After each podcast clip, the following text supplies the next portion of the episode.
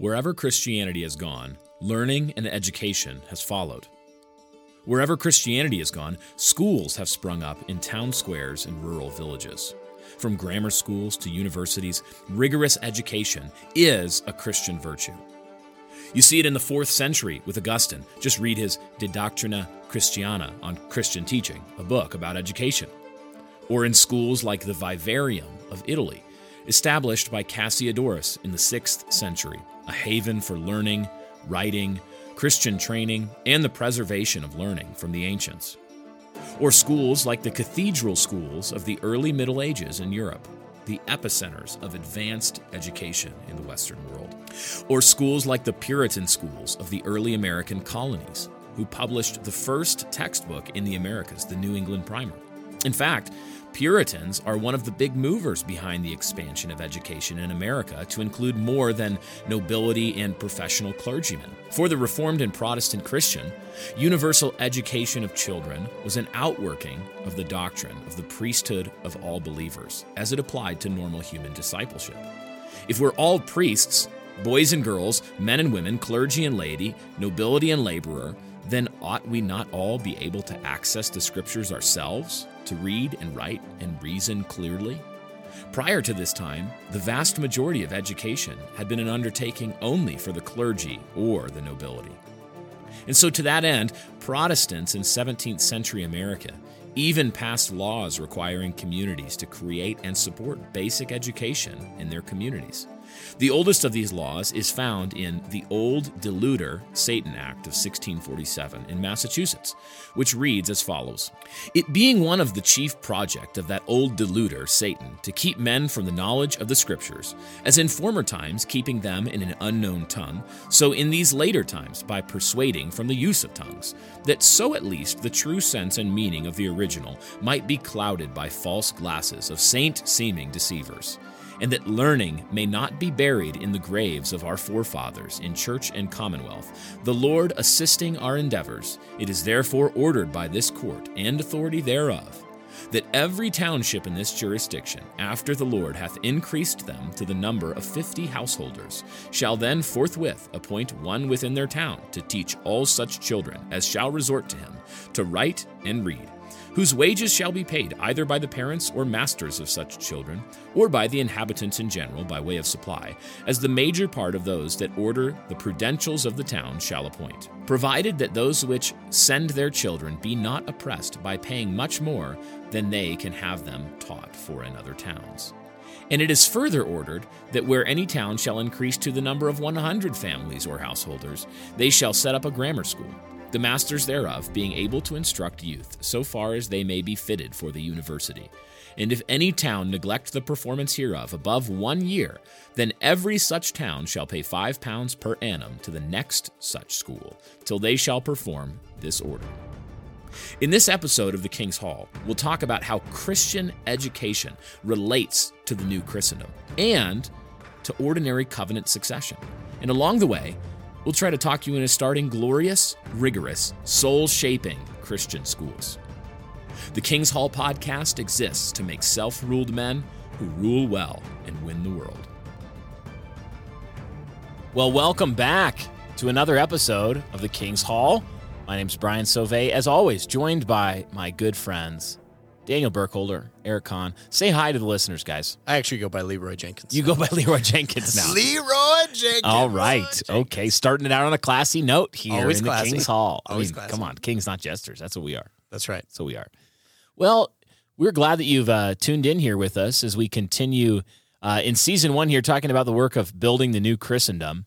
And one of the features of this work is that it's going to be definitionally an intergenerational work. You don't build Christendom in five years and then do it again every generation. Something that you're building and putting together over multiple and many generations together. And and that means that it's a project that will need to be handed off at varying stages of development from one generation to the next. And so for the fast past few episodes here in season 1 of the King's Hall, we've been talking about covenant succession. This mechanism, the normal means by which God intends for the covenant to be handed down from father to son, mother to daughter, along with the values and practical tools needed to live Christianly in every part of what it means to be human, to build, to occupy, and to defend the walls of the new Christendom. And, and uh, if you've been listening for any length of time, you know that God has just designed it this way. He's designed it such that the normal, everyday means of living life, coram deo, which is to say before God, as men and women and husbands, husbands and wives, fathers and mothers, churchmen, citizens of nations, that those normal means would serve as potent channels of God's covenant keeping grace. We'd say that unless the Lord builds the house, those who labor in vain, uh, those who labor labor in vain, but the Lord delights to build the house. I don't know, Brian. It kind of sounds like Christian nationalism to me. well, uh, of course not Christian. Nothing so um, evil and abominable as Christian nationalism. Eric, politics are fundamentally evil and wicked and sinful.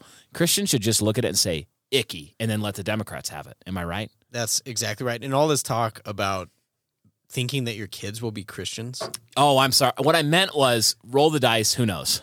roll the dice. Who knows? yeah, it's just totally random. It's the covenant's totally random. Give them all Snapchat and see how it turns. See out. what happens. They'll be fine. I mean, they'll be fine. There's a lot they could they could maybe end up on a Christian website.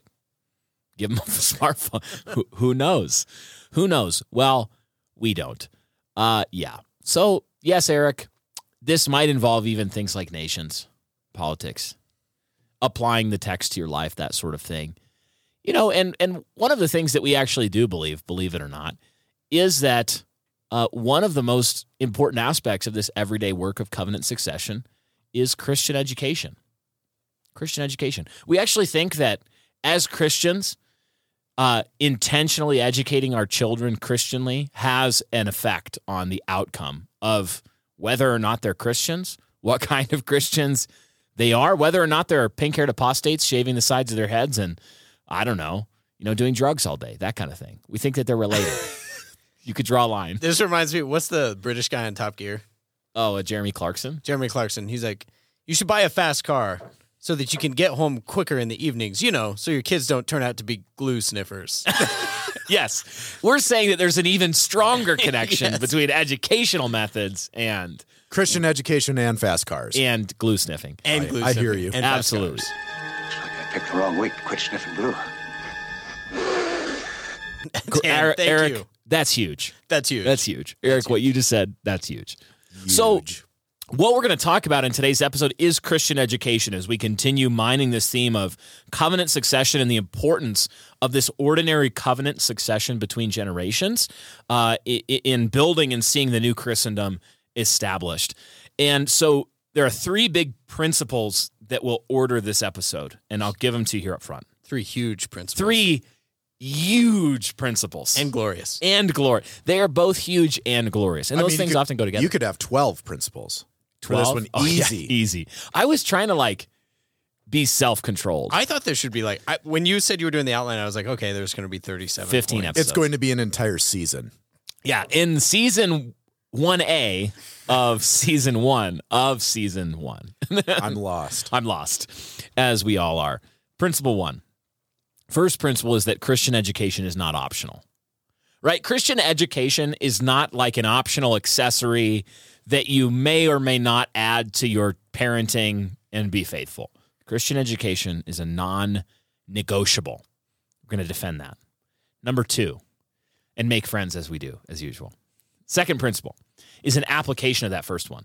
And the second principle is this therefore, Christians should be known for starting schools, and particularly starting schools.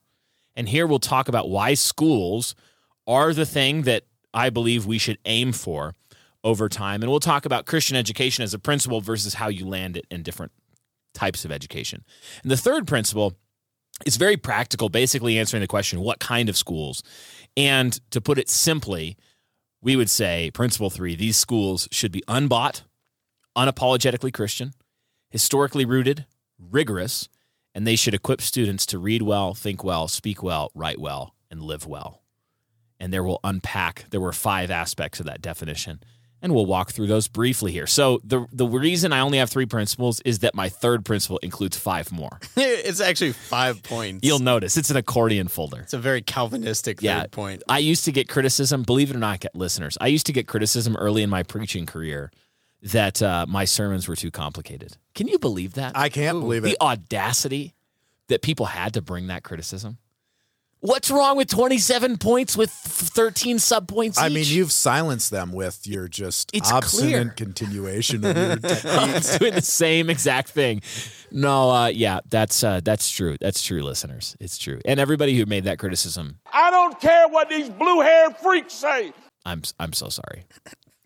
So, But you haven't changed. but I haven't changed. so- Hey, I wait, hey, I resemble that remark. Hey, there's only three to eight points. three here. to eight points. All right, moving on. Let's let's unpack and define and unfold in all of the preacher words this first principle and then and defend it. And that's simply that Christian education is not optional. So, gentlemen, why shouldn't we allow Christian education to be considered an optional sort of thing? Why would we be willing to say no? You ought not send your children to the government schools because that's a moral. That's that's saying If if you should not do something, you're kind of saying that that it's often sin to do it. It's a pretty big statement. So why would we say that? Yeah, I, I think it's interesting, first of all, that this one to us, I think in our circles, seems obvious. Christian mm-hmm. education is not optional. But yet, among Christians, this is one of the most controversial things you could say. Right. Um, I, I, you know, we've heard all the objections. You know, I'm sending my kids as missionaries to a public school. Totally. But but I, to answer the question, why shouldn't we allow Christian education to be? You know, why is it? Why is this not optional? I would say because number one, you can just pragmatically look at the results. Not that that's everything. Sure. Clearly, we have commandments in Scripture, Deuteronomy six, Ephesians six, other places. They're very very clear about the responsibility of fathers to rear their children with a Christian education and formation. All for that, but pragmatically, you can simply look at this and say. Christians are getting annihilated mm-hmm. in the culture war because of this central issue.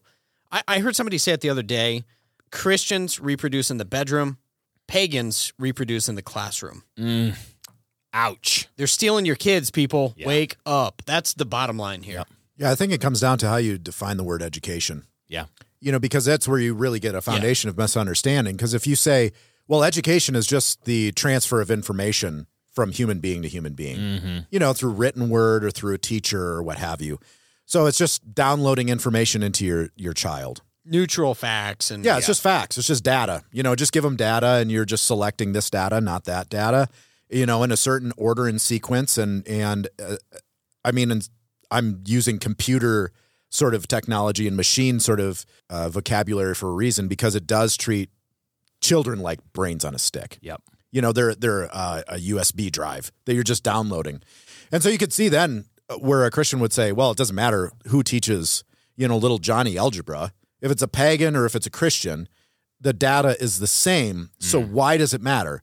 It's because fundamentally that's not what education is. It's one of the things that education does is that it that is transferring information. Yeah. But it's far more than that.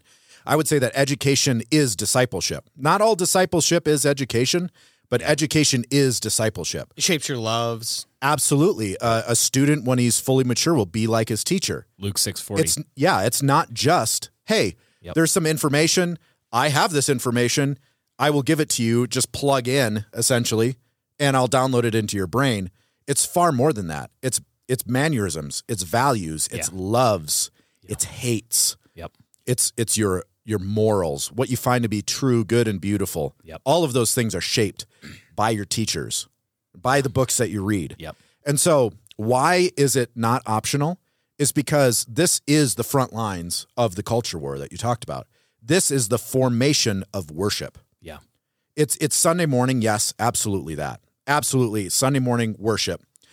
But the rest of the week when you're raising up a human being, like forming a human being uh, in in education, forming their loves and their hates, what is good, what is true, what you're doing is you're building a worldview. And so, why is it that pagans are winning people?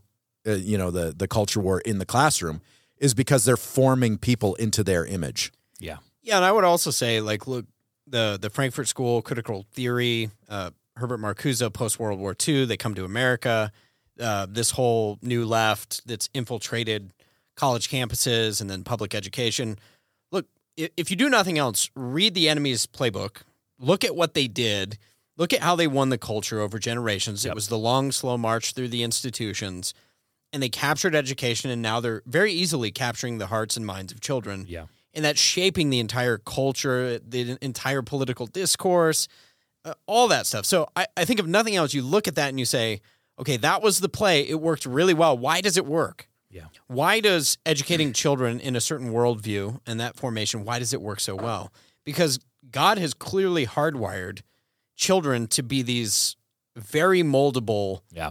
small people. They're wet concrete. They're- yeah, exactly. Yep. And so when we look at that, we, we, we ought to be smart and we ought to say, wow, that worked really well for the enemy. Yeah. And it's because we failed in our covenant duties Yes. to do what we as Christians were supposed to be doing. We a Yeah. lot of people got duped. Look, I understand that, Yep. But we didn't do what we were supposed to, and now we need to reclaim that ground. Yeah, it's it, you have to start as a Christian with these programmatic principles that inform all of our decision making. Things like, you know, when you're when you're trying to figure out what your marriage should look like as a Christian, you don't start by saying how do how would we get along better? How would I get my wife to have sex with me more? If you start there, you're like three quarters of the way through the conversation. It's like starting reading a book on chapter 19. You need to ask first, what is marriage? And how do I know what marriage is? What does success look like with this thing? Well, what are our children? What are our children? They're blessings. They're blessings from God. Children are a heritage from the Lord. Psalm the Psalms say. So you look at that and you say, what what are blessings? Well, blessings come with job descriptions in the scriptures. We say this a lot at Refuge. Blessings come with job descriptions. When God gives you strength, which is a blessing, it comes with the job description. Use your strength to serve God, love your neighbor, basically fulfill the law. When God gives you a wife, it, that's a blessing. He who finds a wife finds a good thing. And it comes with a job description love your wife, lay your life down for her. So when he gives you children, it comes with a job description. What is that? Well, fathers, raise your children in the paideia and nouthesia of the Lord, Jesus Christ. What does that mean? Well, it means disciple them. Like Dan, you were saying, the job description that come with our children is discipleship. And what you have to realize when you ask the question of education, you have to say, what is education? It's actually a subset of discipleship. Discipleship's the big umbrella, and it includes more than just education. But one of the big headings underneath that umbrella is education. And then you realize that you are not free as a parent. This is why we use the word ought. You ought not send your kids to the government schools. You are not free if you understand the scriptural commandments to send your children to learn most to learn the the nature of reality on most subjects under the sun from pagans. You're not free to do that. Yeah, in a way that they're teaching opposite to the biblical worldview. Yeah, and, and here's the thing. Like I love what Doug Wilson says in his case for classical Christian education. He said, "The ground for the necessity of Christian schools lies in this very thing that no fact can be known unless it be known in its relationship to God." And, and once this point is clearly seen, the doubt as to the value of teaching arithmetic in Christian schools falls out of the picture. Of course, arithmetic must be taught in a Christian school. It cannot be taught anywhere else. And what he's getting at, and that's end quote, what, he, what he's getting at is this why does 2 plus 2 equal 4? Why does light travel at 299,792,458 meters per second in a vacuum? And the Christians are the only ones who can answer those questions. And the answer is because Jesus is Lord. The answer is because he has created all things visible and invisible, whether thrones or dominions or rulers or authorities. He's a, before all things, and in him all things hold together. And in, until you can relate any point of fact to that central fact around which everything ought to orbit, you don't know anything. The fear of the Lord is the beginning of knowing things, the proverb says, of knowledge and of wisdom, of knowing what to do about those things. It So- might sound silly a little bit to say like, well, the reason that math works is because Yeah. Jesus is Lord. But just one of the one of the principles of God is that he doesn't change. Yes. That's that's who he is. He doesn't change. Why does math work today the same that it did yesterday and it will work the same tomorrow? Yep. Uh, to to the person with a, a materialistic naturalistic worldview, they actually don't know that that's going to be the case. They say we don't know. Two plus two might equal four point one tomorrow. Mm-hmm. I, I mean, or the change, uh, the speed of light will change, or something like that. And and we've not, have you measured the speed of light 600 million light years away from the Earth. You don't know if that's the speed of light there. Right. You're assuming it is. yes. there- It's- yes. There's a lot of mystery. But Yeah. but my point is that math doesn't change because God doesn't change. He's set these he's saying something about himself with the way that math works. He's saying that I don't change. yeah, and he- these are I am a God of order. And Yeah. this is the order. This is this is the equation of the universe. yeah. That this will be true. So he's made the he's made this world knowable and consistent so that it can accomplish his purposes and glorify him. You know, and when we when we just back up and we say, okay, so there's no such thing as a neutral fact, there's no such thing as a neutral education, therefore every subject must, if it's to be properly and thoroughly known, it must be known in its relationship to the lordship of Christ. So so then you just go to the positive commands of scripture and you say, I don't know how anybody could conclude after reading the Old Testament and New Testament positive commands about parenting that God would be perfectly fine with us saying, you know what, six to eight hours a day, five days a week, 100 or 200 days a year, it's totally fine if we send our kids to non Christians to learn about everything other than theology. Well, and it's interesting too. But I mean, so one of the things that years ago, you know, over a decade ago, sold me on at the time homeschooling Mhm. uh, was well, I'm looking at you know the scriptures and it says you know a student will become like his teacher. Mhm. Okay, well, what are his teachers like? Yeah. Okay, typical public. School. I actually went to a teachers college, Mhm.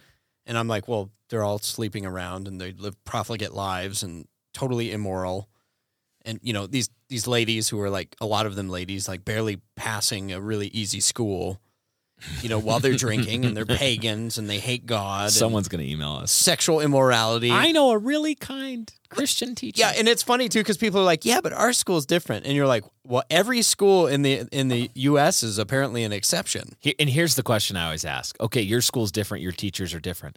So, so your teachers are allowed to t- teach that math is true because Jesus is Say Lord? Jesus is Lord. Yeah. Say are you allowed Jesus to do is that? Lord. Do your Yeah. teachers say? can't do it. Are, are your teachers allowed to say uh, that the, you know this is what why history is the way that it is? It's because Jesus is Lord. Like it's absurd. They are definite. They are legally bound to lie yeah that's on the most foundational level of education. yeah that's exactly right Uh, But so they're the exception. you know uh, student will become like the teacher what are these teachers like we were driving by a school the other day and i saw this on somebody's car in the parking lot and it said vaccinate your crotch goblins Oh boy. And i was like okay Oh boy. what do these people think about my kids and your kids they, they think that your kids are crotch goblins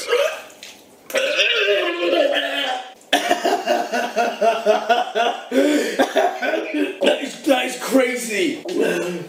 I I hope Ray puts some really good sound effect after you say It's that probably gonna be gross. like something gross because it deserves it. I will not skip if there's a gross sound after that.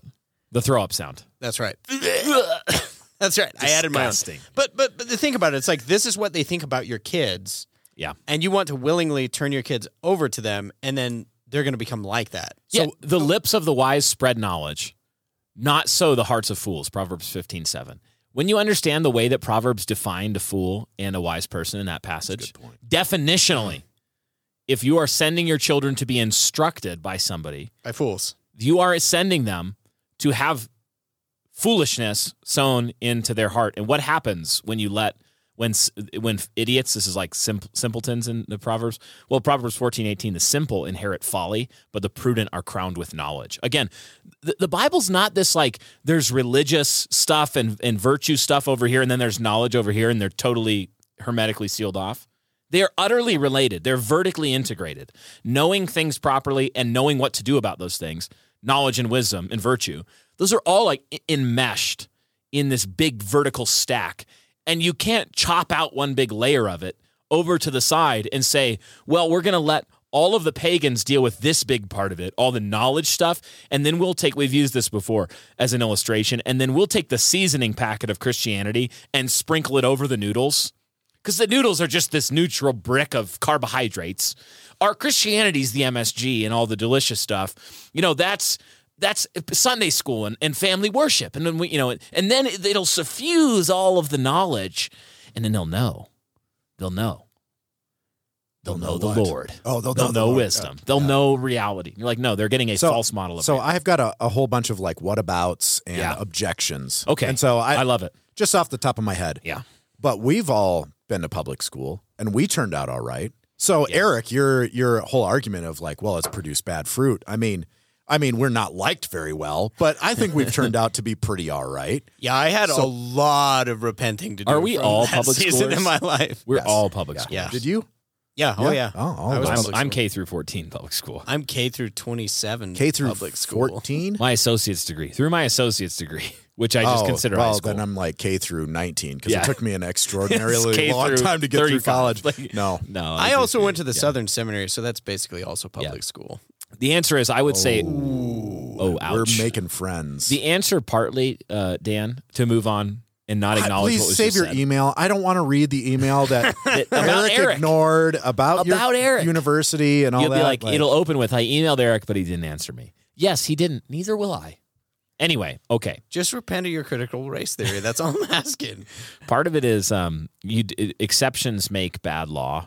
Exceptions make Yeah. bad rule, bad law, Yeah. or difficult cases make bad law. Is another way to put it. It's like, yeah, sure, I'm a Christian, but I grew up with an enormous number of Christians in public schooling and youth group environment, and the vast majority of them are absolutely the furthest thing. They're feminists, liberals, and apostates. But I repeat myself. For the project of this season to be successful, the project of seeing a new Christendom built, there will need to be thousands and thousands of Christian men and women who are equipped to stand for the truth of Scripture against the errors of both the liberal church and the pagan culture. This is one reason we're so glad to be partnering with our sponsor for this season, Reformation Heritage Books. Reformation Heritage Books offers a large selection of helpful and theologically rigorous resources on everything from biblical theology to history to blue collar family discipleship, the type of library and resources that could make the kind of men and women I just described, grounded in the rich heritage of the Reformed faith. We'd like to highlight one resource in particular, their Family Worship Bible Guide, that presents rich devotional thoughts on all 1,189 chapters of the Bible, including searching questions to promote conversation and to help you in leading your family in such a way as to say with Joshua, As for me and my house, we will serve the Lord. Tap the link in the description of this episode to pick one up today. That's huge. That's huge. So I think that argument's dumb. Yeah, I do too. I, and I also I would say that even in the early 2000s, late 90s, when I was going to school, the the drastic Oh, ramp yeah. up of how bad it is now Yep. um, is astronomically worse. Yeah, this is not addition. This is multiplication. Yes. That's how evil grows. Yeah, I mean, in my experience, though, it school was terrible, terrible. Still, Yeah. Uh, I mean, like one of my buddies, he he lost his virginity when he was in sixth grade. My Oh. sixth grade health teacher. To his sixth grade health teacher? No. Oh, okay. no, I misheard because that. my sixth grade health teacher was a, a lesbian who Uh-huh. had her partner in to help with the classes, like a class helper, frequently as she taught us about sex and things like that. Not about you know homosexual sex, but it, that wasn't allowed at that time. Yeah. But but anyway, my point is that it's it's always been terrible. Yeah. Yeah, we, and we, well, I would say we were the exceptions. So it's kind of like saying, "Well, I'm just going to Yeah. send my kids out to run in traffic." Yeah, sure, some of them will survive. Some of them made it through no I 15 without getting mowed down by semis. Therefore, it's generally fine. it's generally a good idea. Look, look, I'm fine. yeah, and I would As another kid gets mowed down behind you. I mean, to like, Brian's point, even in our generation, I, I would say 95% at least of the people that I went to school with, outright pagans. Uh, A lot of them claim to be Christians, Yeah. but not following the Lord anymore. Yep. Yeah, I mean, my school did let out early on Wednesdays because of the Catholic whatever confirmation and and because of youth group and I thought you like were going to say Like, because of Packers practice. no, no, no. We would have late start on Tuesdays for Packers games on Monday. No, we did not. We did not. Anyway, the Packers did win. By the way, I don't know if you saw that. Yeah, by the way, shout out to uh, Andrew Isker. He's been raking you over the coals about them. yeah. I don't even. He has. What the heck? Because I've never even talked to him about it. The. Vikings trounced the, the Packers. Yeah, Did they? yeah. I, I appreciate you bringing it up. Is football happening By right the way, now? Yeah, It's it a is, sport. Brian, just Pigskin. Is the go back to your in? corner. Go back to Go your corner. back to your corner. I- The thing is, I, I literally was, don't I was out killing mountain beasts. Uh, so was I. Yeah, so I didn't even get to watch di- the I game. didn't watch it. But uh, anyway, so what? So the next thing I wanted to to bring up.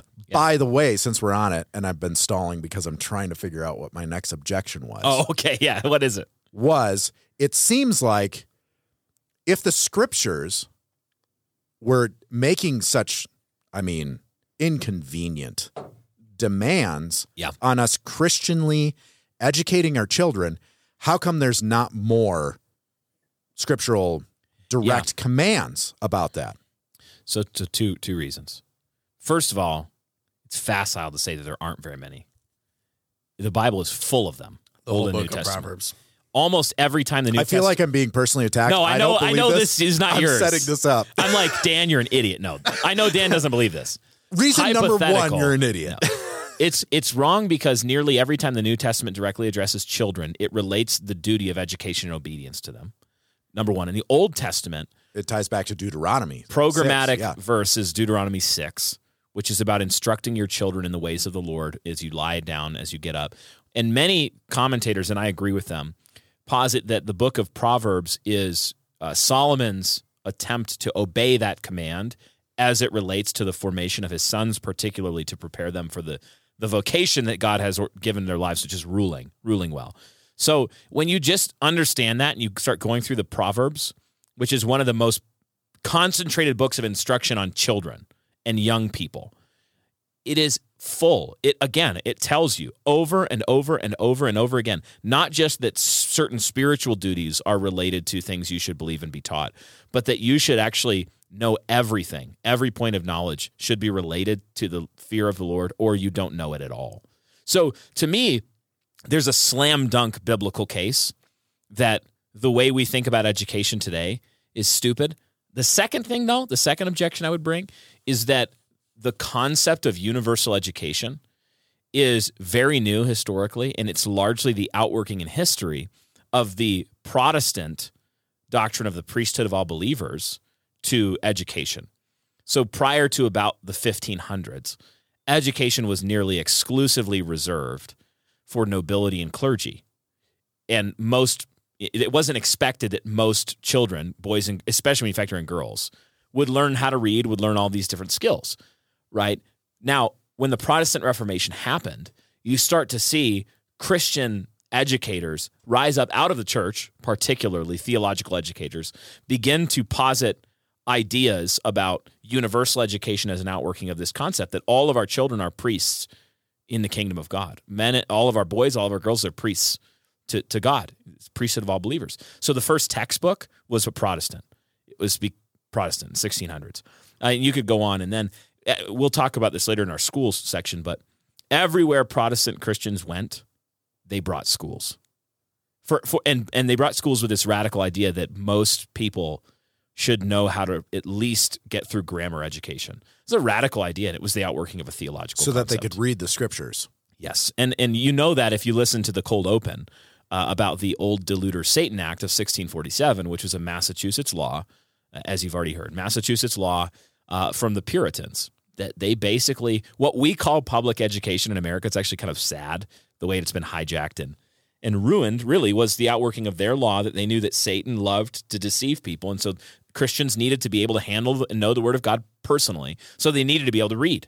And so they required by law, when you had 50 households, you had to hire a teacher to, to handle reading and, and uh, writing. And then when you had 100 households in a town, you had to start a grammar school. It or you'd be fined like five pounds per year to the next town because they were assuming the next town was going to have to deal with your burden. So, of your children being educated. So, so uh, again, I would say Protestant history is against that idea. Protestants understood the need for universal Christian education. And I would say that the Old and New Testaments have a, a, an obvious, obvious call to Christian education as a subset of Christian discipleship for our children. So then, would you say that our salvation is tied then to the way that we educate our children? Because I've heard that as a charge, and I do Yeah. have an answer. I don't mean to put you on the spot. Well, we're not saved by grace and through faith. We're actually saved through Christian education. Oh man, that's just really Actually, Wait a Christian minute, I'm classical screwed. education. I'm just kidding. Yeah, just No, that's classical. Just Christian. classical. Yeah. No, we're saved by grace and through faith. This is this this it, it would be like asking. So you're saying, Pastor, that unrepentant adulterers don't inherit the kingdom of God. That sinning through adultery is is bad. Are you saying we're saved by not sleeping with people we're not married to? It's like, no, duh. We're talking about the commands of we're talking about the law here, not the gospel. Duh. Yeah, and This I, is 101. I, yeah. uh, Speaking of You 10 fool. 101, just the the connection between the things that justify us and the means God uses us to bring us to that salvation. Yeah. Obviously, we see both things in Scripture. Education's important. God calls us to do it. Yeah. And I think sometimes in, in a lot of Christian reform camps, like we can overthink these. Like it's actually really simple. Raise your children in the fear and admonition of the Lord. Okay, got it. Let's do that. Yep. Like let's just start there and and that's the foundational principle and then we're going to start and build something which I think gets into principle 2, Yes. but like Christians ought to respond a certain way, particularly in this cultural moment, Mm-hmm. uh, uh, when they see that need and that call to Christianly educate their children. Yeah. Yeah. Let me wrap up. That's a good segue. Let me wrap up, wrap up this section. We'll head into the second principle here. I would say to sum up that we're commanded to disciple our children. And clearly, even just from a directly biblical standpoint, education is a subset of discipleship. Therefore, it is imperative that Christian parents Christianly educate their children, which entails teaching them how every point of knowledge relates to the Lordship of Christ, because our theology tells us that you cannot know anything properly about reality, knowledge, and ethics, about truth, goodness, and beauty, about metaphysics, epistemology, and axiology, about history, math, science, language, philosophy, logic, communication, physics, biology, astronomy, chemistry, mathematics, unless you relate them properly in their relationship to the grounding of all truth, which is the, the person of Jesus Christ. So you must educate your children Christianly, and that relates to everything. That re- not just this subset of theological education; it relates to every point of knowledge. So point two, point two. Oh, go ahead, Eric. I'm sorry. Yeah, I just want to ask a practical Yeah, question because you guys, I think, have dealt with this in, in the church. You're undoubtedly, if you preach and teach that, Yeah. gonna run into, you know, counseling slash situations with families in the church. Are you not? Yeah. Where people are saying, "Yeah, but I'm a teacher at a public school," or Yeah. "My kids go," but wait a minute, my kids go to public school. I, I'm just curious if you you've seen that, experienced it, and then and then what is like pastorally? What do you do in that situation? What have you done? Yeah, and I would say we'll give a fuller answer to this in the after hours show. So become a patron. Nice. And that's our patron exclusive show we do with every main episode. That would be a great topic for our after hours. But briefly, because we'll tell more about the history of teaching this in our church, which has been tumultuous. Um, but briefly, I would say be courageous and preach the word of God. If you're convinced, like we are, that this is obviously true in scripture, then preach it and be willing to lose. When, when you idolize the growing big, fast, and famous, as we've talked about in this season quite a bit, you will be uh, you will be absolutely coward. You'll have a, a, a I was gonna say, well, no, I'll say it. You'll you have like a chain on your testicles, tugging. it's keeping you from being courageous and it's castrating you. yeah. Don't go too far, or we'll yank them. That's, I'm serious. Like when you fear man, that's the picture. It's like That is The fear of quite man the is this- picture. it is Thank quite you so image. much. We think about that. The, the fear of I man could have is said a something snare. else, but yeah, it's a snare. It's a snare. So, And so it one castrates of, you. one of the things I would say is when you're approaching, uh, if you're a pastor and you're Mm-hmm. you're going to teach on this, it's very important to keep the mindset of Solomon to his sons in the Proverbs, and Yeah. that son, give me your heart. Yes. You want to win their hearts. Yeah. You're telling this, you know, you're telling your people to do something very difficult Yeah. logistically, Yeah. and you must make sure that you're doing it from the right motivations, and that's because you love your sheep, not because you want to just pour burdens onto your sheep Right. or something like that. You're So, actually saying this will be good for you. th- yeah, because it would be. Yep. I mean, wh- which we'll get into. Yes. The whole the whole topic series that we're talking about is covenant succession. Yeah. So Yeah. So we're we're assuming actually that many of our listeners already agree with us on some of these principles. That Christian education is a good principle, and you can lawfully land that principle in lots of different expressions: homeschooling, co-ops, cottage schools, private schools. There's there's like a hundred different arrangements that you can come to, more than a hundred, of how to land the principle of Christian education practically.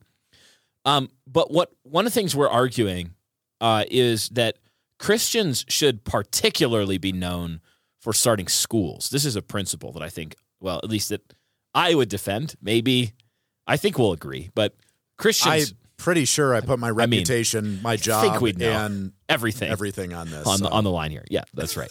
So we started a school. This is no uh, no no mystery. We started St. Brendan's Classical Christian Academy. Actually, you can get a lot of good principles that we've written on the website there at stbrendans.academy. S A I N T B R E N D A N S dot academy. Academy is the one I have a hard time with. So A C A D E M Y. So, uh, Christians should be known for starting schools. And, and I'll just start by saying, and then I'm going to pitch you guys a question here.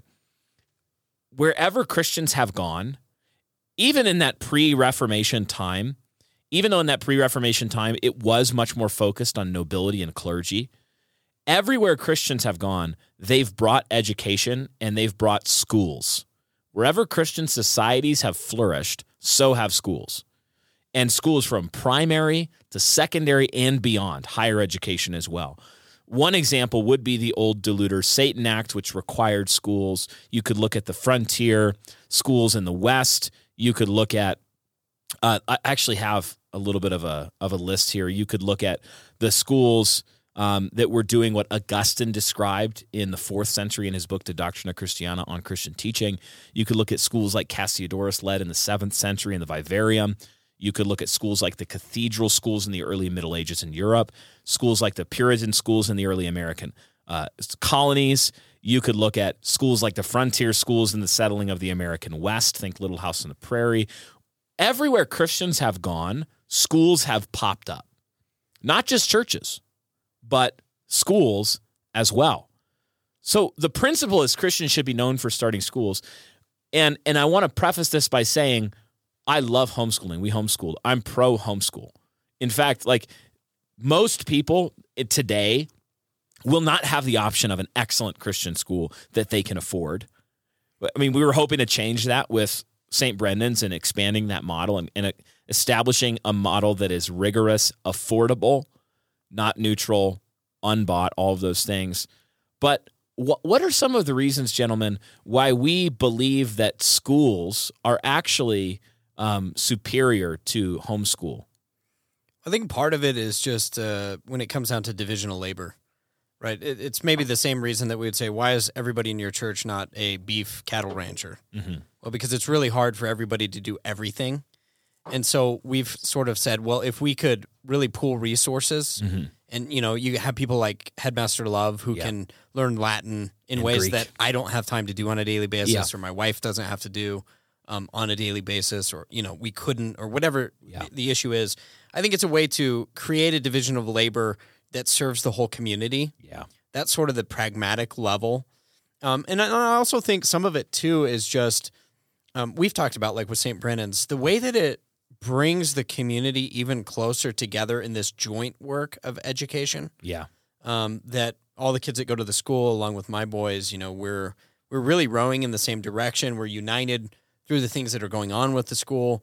So I think Yeah. it becomes a point of contact where one of the things we noticed with homeschooling, um, which we did for you know ten years or twelve years, I guess it was, um, was that you kind of get these individual ships just all rowing in the opposite, you know, not necessarily opposite, but just different directions. Yeah.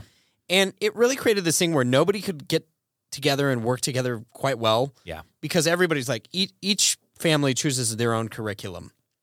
Well, then you get in the church community and they're kind of doing the same thing. Mm-hmm. Whereas it, it's much nicer actually now where we can just say there's one direction. Yeah. We're all rowing and and we're going there together. Um, and we can and we can do it in a way where division of labor really helps us Yeah. do our own thing well too in Yeah. our vocations. That's one of the benefits of having the body of Christ is that not, like you said, not every member does the same thing, right? Yeah. Not all is a mouth, not all is a hand, whatever. Yeah. Is essentially what you're saying. So God has equipped certain people to teach really well.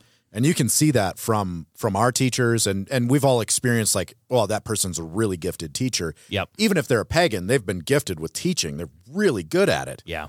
like I want I, I want my boys to to learn from good teachers. Mm-hmm. I want them to have especially men, which I'll talk about in just a moment, Yeah. That's another one. that are that are just godly godly men that can really do the job of discipleship and of education well Mm-hmm. in ways that I can't.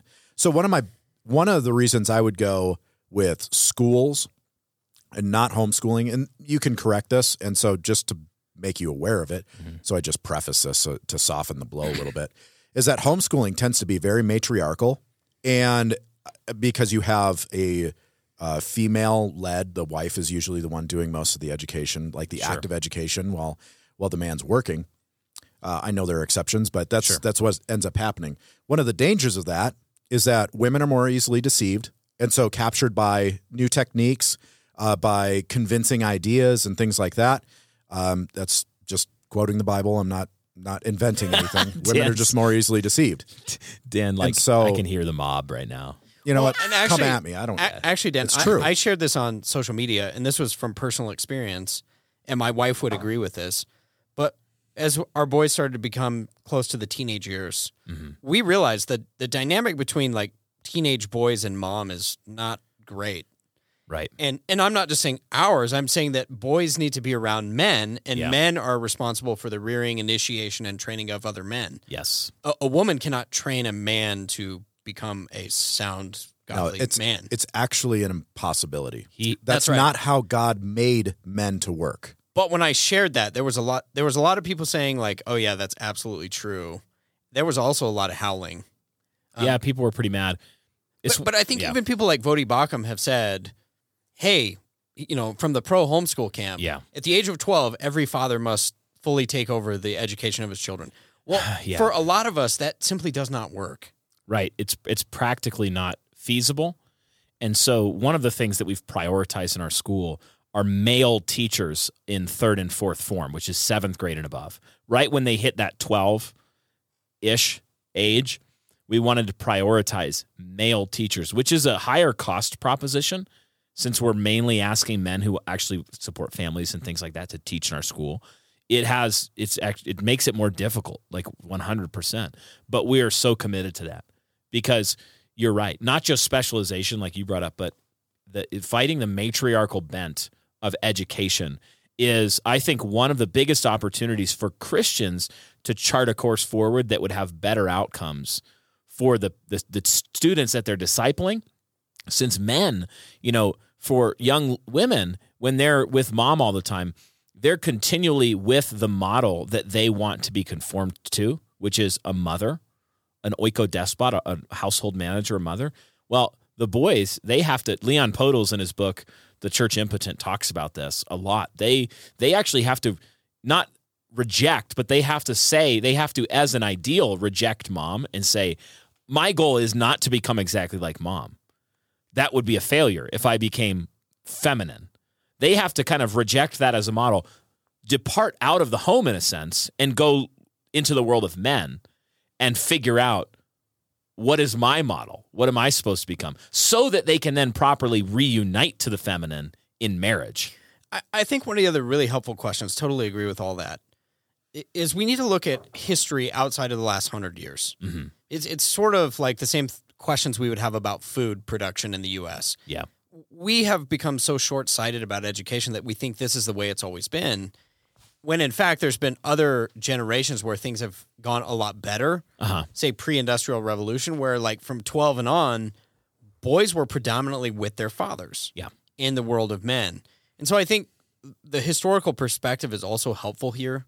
Yeah. Um, that you know, it would it would be strange if you look at the last couple thousand years to see that most people were reared from birth to twenty by women. That would be really strange. Yeah. Yeah. Absolutely. You'd see men, young boys going out into the fields to work. Right. They'd be joining in a dad's vocation earlier, and there'd be much earlier vocational training. Yeah, and I, it's it's along it, it's along Yeah. the lines of the grain of yeah, th- of created order development. and of their development, who they are and their identity. So when, like you said, it wouldn't make sense for a 14 year old boy to be at home with his mom when he is a man.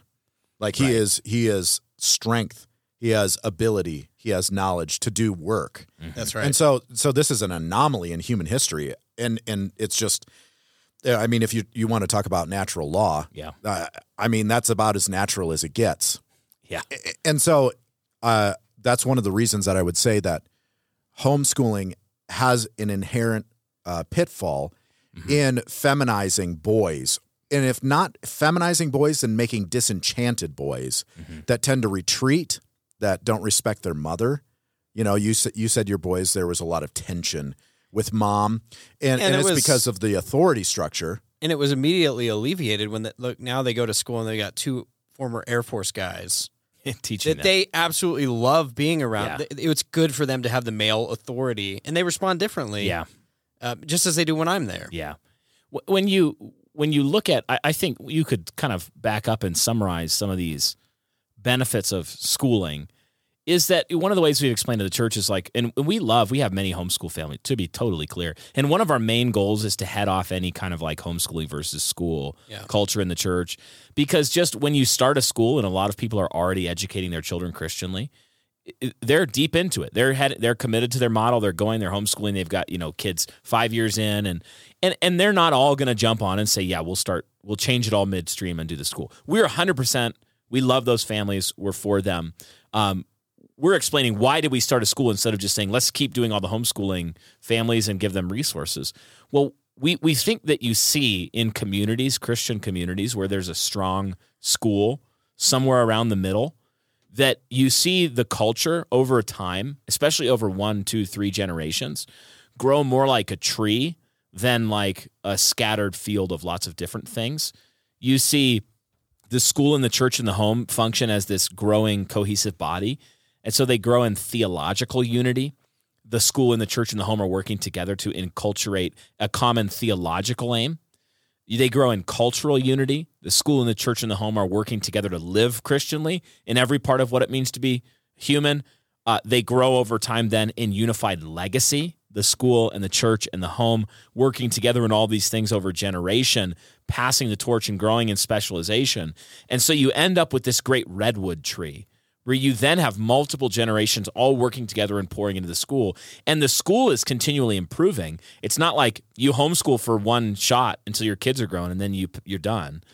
The school is continually training and growing in its skill and growing in its majesty, growing in its potency, putting down deeper roots, getting harder to knock over. And and then one of the benefits is that that provides shade for a lot of, of, of scenarios where homeschooling is not possible usually because of sin or sin that's happened again. You know, think of a mother, a widower, she, or, you know, a widow. I'm sorry, who has multiple kids. She can't easily homeschool. Well, school can really help with that. Sometimes you have uh, situations where sin early in life really jacked things up, and you have families that they they come as you are. You're not a third generation Christian family. You got a lot of issues you have to work through, and a school can really come alongside and help and provide mature Christian theological input that they wouldn't necessarily know where to start. So there's so many benefits as the school grows up in a community. It it it it gives the the the the potency of an institution. And, and institutions can be powerful things. Yeah, I think one of the perspectives that it, it, most people probably don't understand we're coming from is that we're actually leading a people. Yeah. So as pastors, we're looking at our our people, not just like I'm not just looking at my kids. Like most of the people that we're leading, they look at their family, what's best for their family. God bless them, Yeah. you know. But what we're doing is we're looking down the corridors of time, 50 years plus, that we're going to be passing this on. Yeah. Christendom Bible College offers a one year certificate in the humanities for students who intend to pursue a degree or for students who prefer to begin their chosen occupations upon completion of our program. Older students who never attended college or who went to a college where the humanities were less robust will also find our program stimulating and suitable. Located steps from the Ohio River in the town of New Richmond, we're unaccredited in order to remain free to teach as our biblically minded consciences demand. As servants of Christ, we won't wear the yoke of the woke. Instead, we stand on the shoulders of Christianity's giants, not to stew in nostalgia, but to see through the culture war's fog to the glorious days of a Christendom still to be built. Our exceptional faculty are committed to the historic biblical foundations of our faith. Come be a part of Christendom Bible College. Visit us on the web at christendombiblecollege.org to learn more. While there, be sure to sign up for our email updates and receive your free three chapter excerpt of our very own Dr. Frank J. Smith's new book, Race, Church, and Society.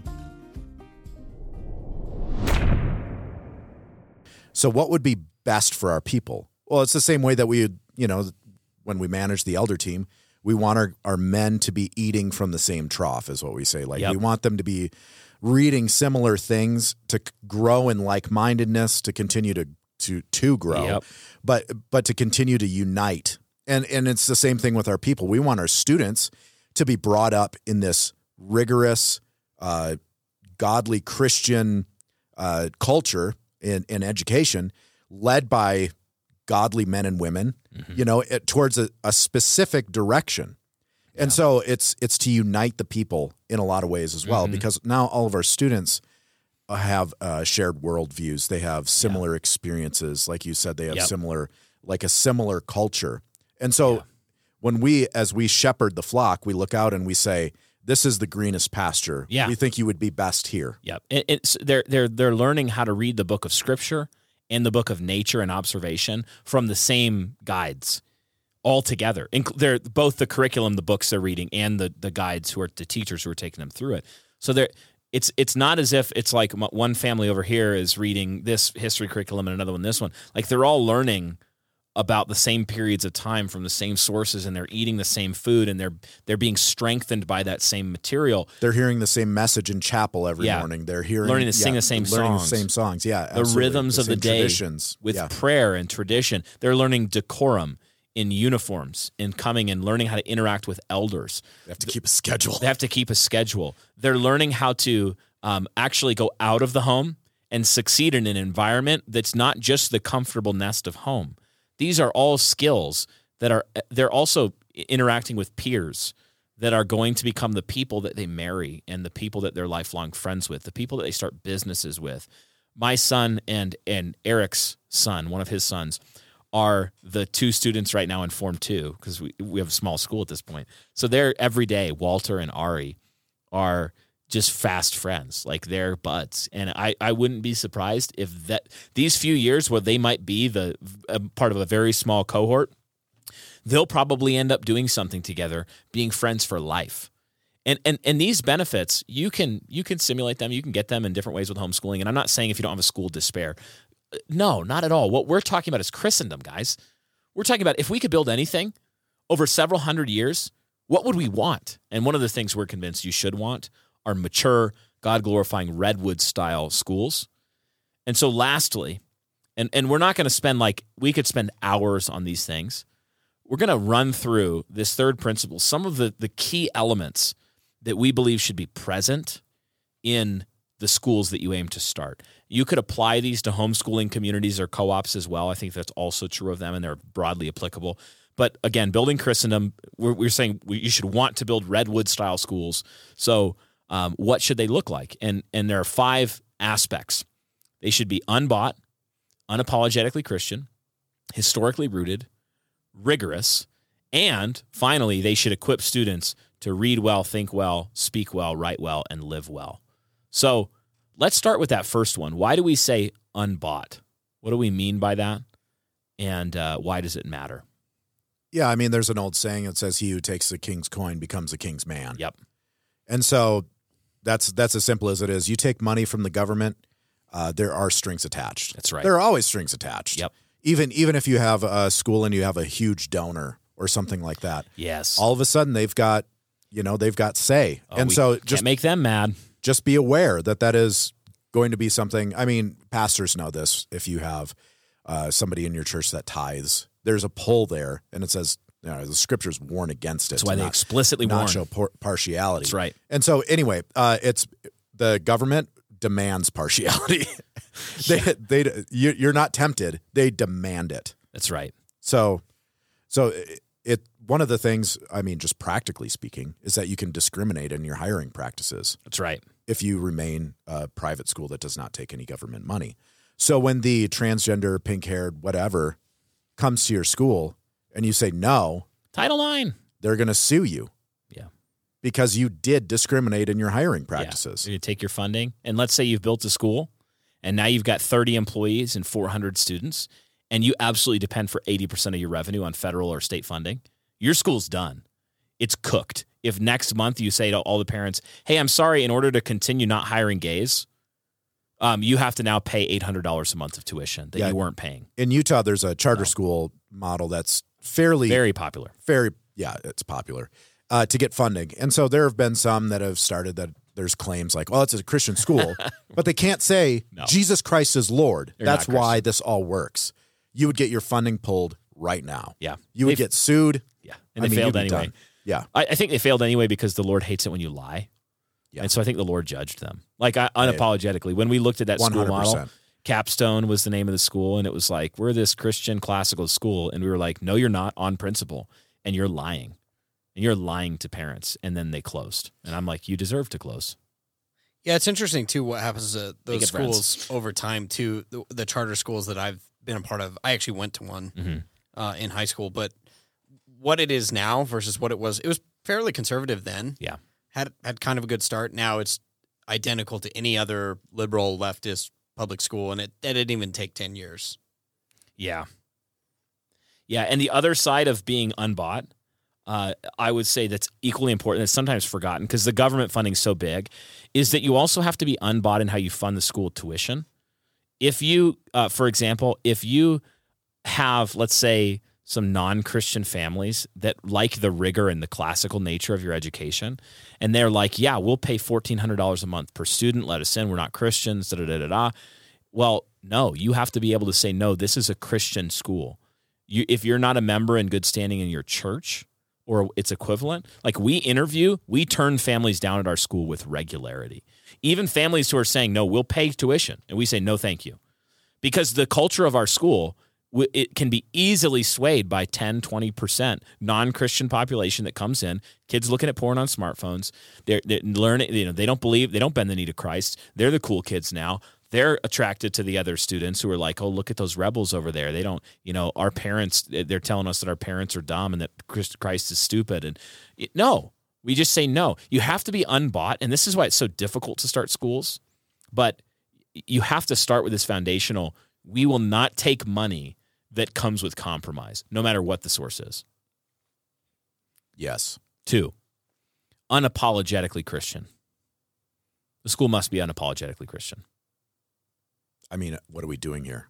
Yeah, What's the point of this podcast Yeah. if this is not true? right. Like at Yeah, every point. But but like we we've been a part of homeschool co-ops in the past where it's like I remember being a part of one and they decided to let these Mormon family come in and be a part of the co-op. Uh huh. And we were like, um, they're not Christians. And I remember the, the people were like, yeah, but they say they are. Well, they say they are. And I was like, oh my goodness. Well- but to, to Brian's point too, it's a protection of the kids Mhm. and other families there. But I think this is the theological side. The, the other was the money. This is the theolo- theological side of the bar has to be set really high. Yeah. One of the things stupidly we've done in the Christian circle for you know decades is say it's the lowest common denominator. Right. Let's just set the bar so low Yeah. that almost anyone could make it in. Well, I've been a part of those things, and and they're usually garbage pretty quick. Yep. One of the things that we say about St. Brendan's is that St. Brendan's is education for the saints. And and meaning we don't want to make pagans who know Latin. We want to make students who know the Lord. If education is a subset of Christian discipleship, we have no interest in attempting to disciple pagans. So That that also means we look at the fruit of the the children and how they're being disciplined and, Mm-hmm. Yeah. and raised at home as well. Yep. Because if they start causing some sort of distractions that are not in line with Christian Mm-hmm. Yeah. with Christian living, with Christian discipleship, I mean, it gives an opportunity for for church discipline, which is just basic counseling. Yeah, know, coming that. alongside. coming alongside Yeah. and helping. Yep.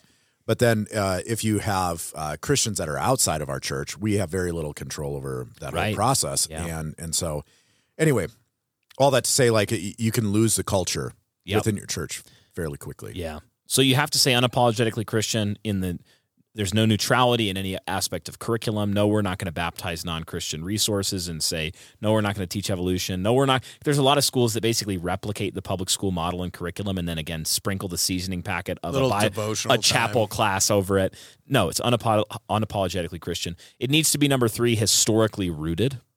Historically rooted, because one again, this whole podcast, one of the main themes of this season has been that the Christian church is in the process of being plundered because it failed to be historically rooted. It's trying to reinvent everything, despise its forefathers and mothers, get rid of all their statements of faith, dumb everything down, make it lowest common denominator, make it big, fast, and famous, neglect doctrinal instruction.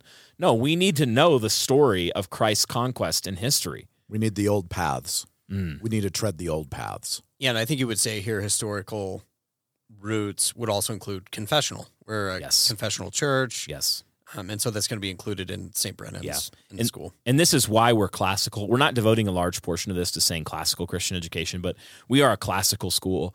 And, and we mean that really basically that we're devoted to teaching the canon of the Western classical model, meaning it's books, history, theology, all of those things that are just our inheritance of faith from Christ's conquest through history in the West.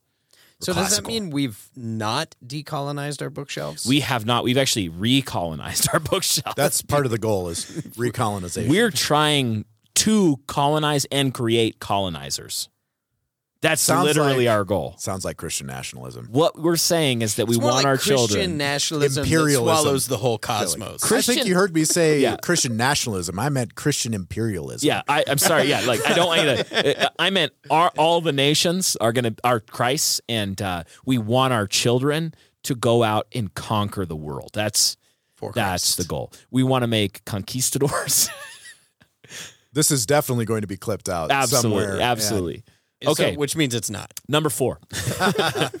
Number four, and, and this is another reason for that specialization that comes with the schooling.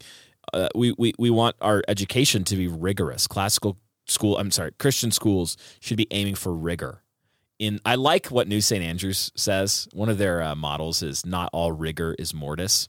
Like we have this, dis, we dis, we have an anti-intellectual, anti-reading, anti-historical culture in America, anti-intellectual. That's like, oh yeah, if it's really hard, it's it's all, uh, you know, blockheads and they're all dense and it's all ivory tower. And it's like, no, no, no. Listen, Uh, in the Reformation, Luther was like trying to make farmers who could sing, uh, sing these great theologically rich hymns while plowing their fields, and he wanted to make doctrinally equipped farmers. We're trying to make men and women, blue collar to white collar, no matter where they go, who understand history. They understand the world they live in. They think carefully. This is really getting us into the last principle, but it's rigorous. It should be challenging. Our students right now, my my son, my sons are nine and seven. They're learning Latin and Koine Greek in elementary school.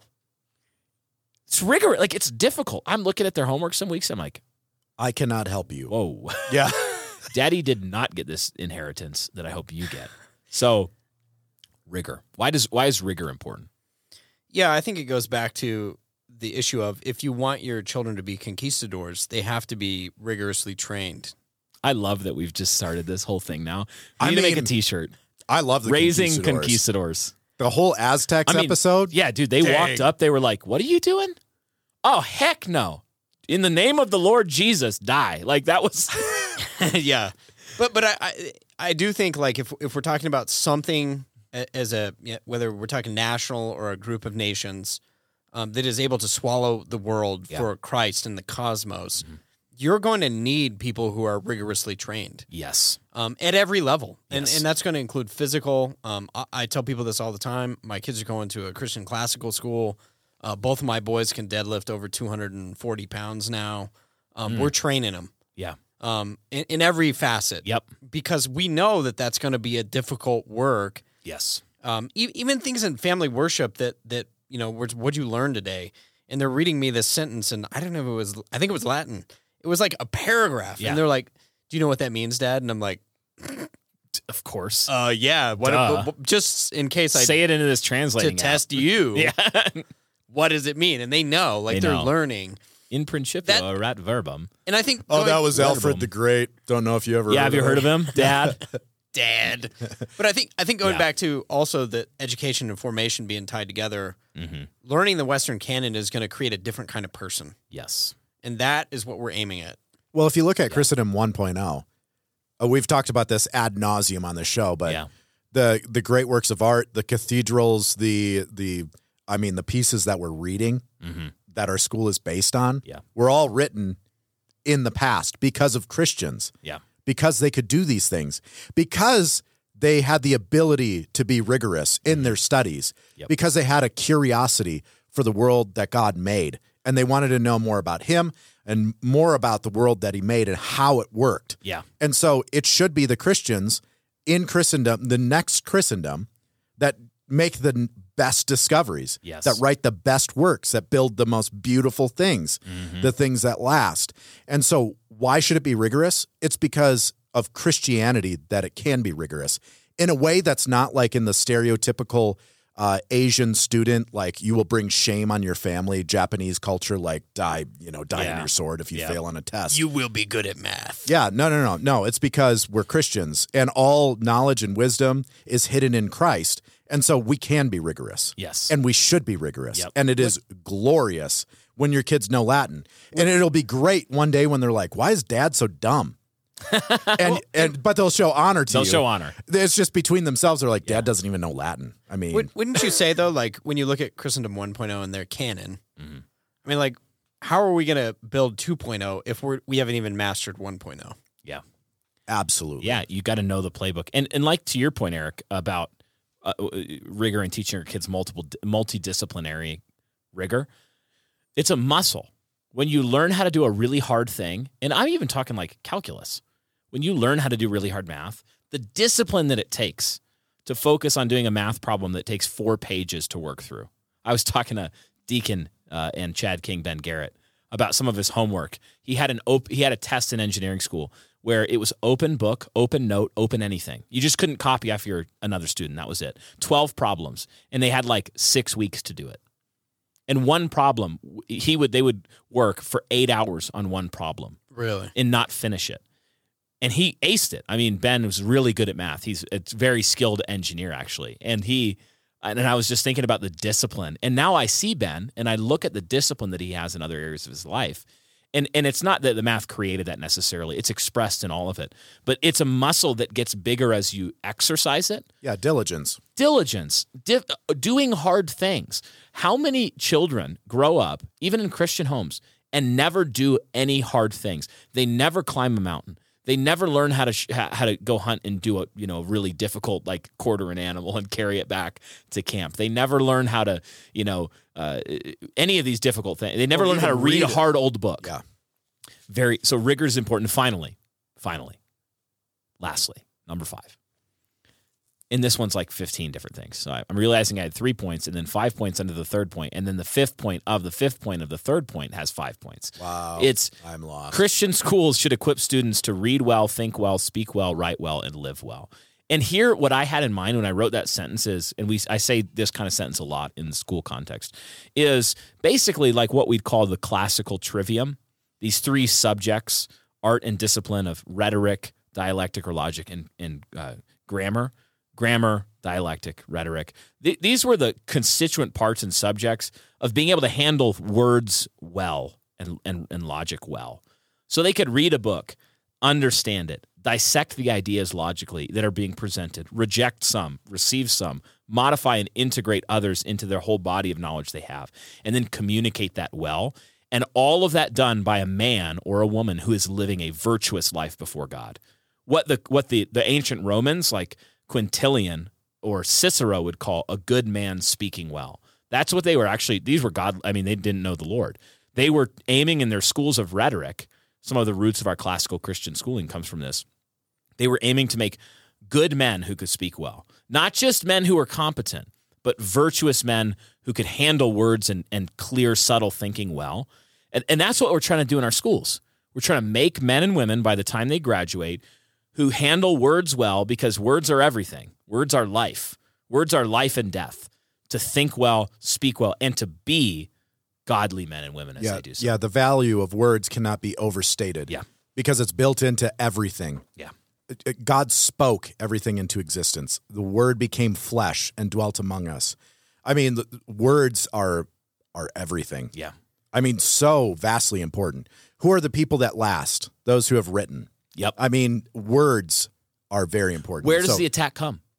The dictionary. yeah. What is a man? Oh, we're going to tell you. It's words. It's thinking. Yeah, even even somebody like Alfred the Great, he was wise enough to know, and because of the Christian tradition, to write everything down. Yeah. And so that's what marks that period. Actually, the boys in the oldest form are reading that right Yeah. now. So I've been reading that uh, with them. Asser's I think uh, it was works on Mart- Martin was saying that you kept stealing his book or something. Oh yeah, they get they get upset. 'cause They're they're, like, like, "Dad, Dad, where's my book? Where's my book? It's really good. I should have they- bought two. Uh, Churchill actually has uh, the uh, history of the English speaking people. Yes. um, Alfred the Great's in there. But yeah, it, the the power of writing things down so that they could be remembered, but it also becomes a way of cultural transmission. So um, it goes back to this whole thing of passing things along a covenant succession line that requires that things are written down.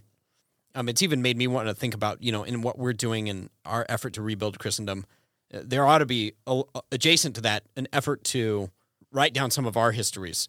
Yes. Because I want Ari when he's telling his children, you know, uh, do, do you remember Grandpa? Do you remember Grandpa's buddies? Yeah, they were crazy, and here's what they did. Uh, They'll be talking about us like the conquistadores, you know, with yes. a glimmer We're- of we're glory s- in their eye. Yeah, glory, and there's a slight amount of embarrassment. A embarrassment. little bit of like, yeah, they probably shouldn't have done that. some of that was Some of that was suspect. They were kind of feeling it out in the dark. They were fi- hey, they they only had the light they had. You know, they don't have they didn't have the light that they gave us. There you go. Mm. Maybe one day. Maybe one day. Well, thank you for listening, everybody, to this episode. Again, we have just touched the very, very pinnacle of the mountain here when it comes to Christian education. There is so much more underneath our feet here. There are vast treasure troves of books and lectures and information that you could read on this subject. So we hope that if you haven't thought about this a lot yet, that this kind of whet your appetite and that you'll go dive deep and you'll go do the work. And, and some of you, some of you who are listening, I'm utterly confident, are men who need to start schools, become great teachers, become the kind of instructors that will shape immortal souls for the next generation. I love what Doug Wilson said again in his book, The Case for Classical Christian Education. He says, One of the glories of education is the opportunity to hear the truth come out of a human being with blood in the veins and air in the lungs and not just off a printed page. So may some of you become godly guides in Christ who can lead immortal souls into knowledge of Christ and the world that he made, curiosity, Christ-likeness, competency, and all of the rest. As you do so, remember Festina Lente, make haste slowly. This is a long project. God be with you. We'll see you next time in the King's Hall.